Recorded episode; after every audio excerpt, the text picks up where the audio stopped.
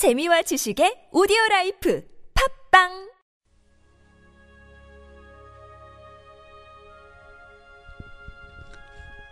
이영대와 함께하는 주님은 나의 최고봉. 주님을 진정 사랑하십니까? 누가복음 14장 26절 말씀.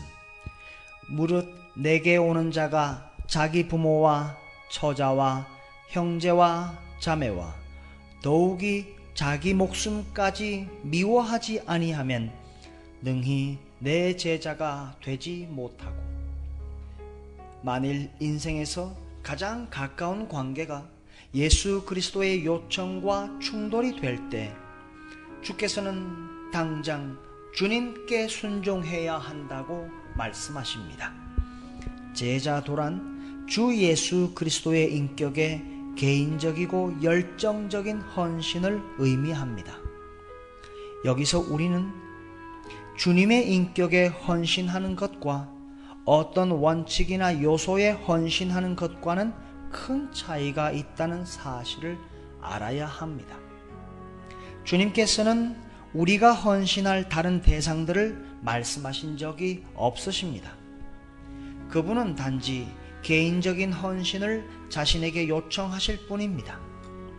따라서 주님의 제자가 된다는 것은 그분께 사랑의 종으로 헌신되는 것을 말합니다. 사실 스스로 그리스도인이라고 부르는 우리 중에 예수 그리스도의 인격을 향해 헌신되지 않은 사람들이 많습니다. 성령께서 주를 향한 열정적인 사랑을 부어주지 않으시면 이 땅에 그 누구도 예수님을 사랑할 수 없습니다. 주님을 사모하고 존경하고 경외할지라도 우리는 그분을 사랑하지 않을 수 있습니다.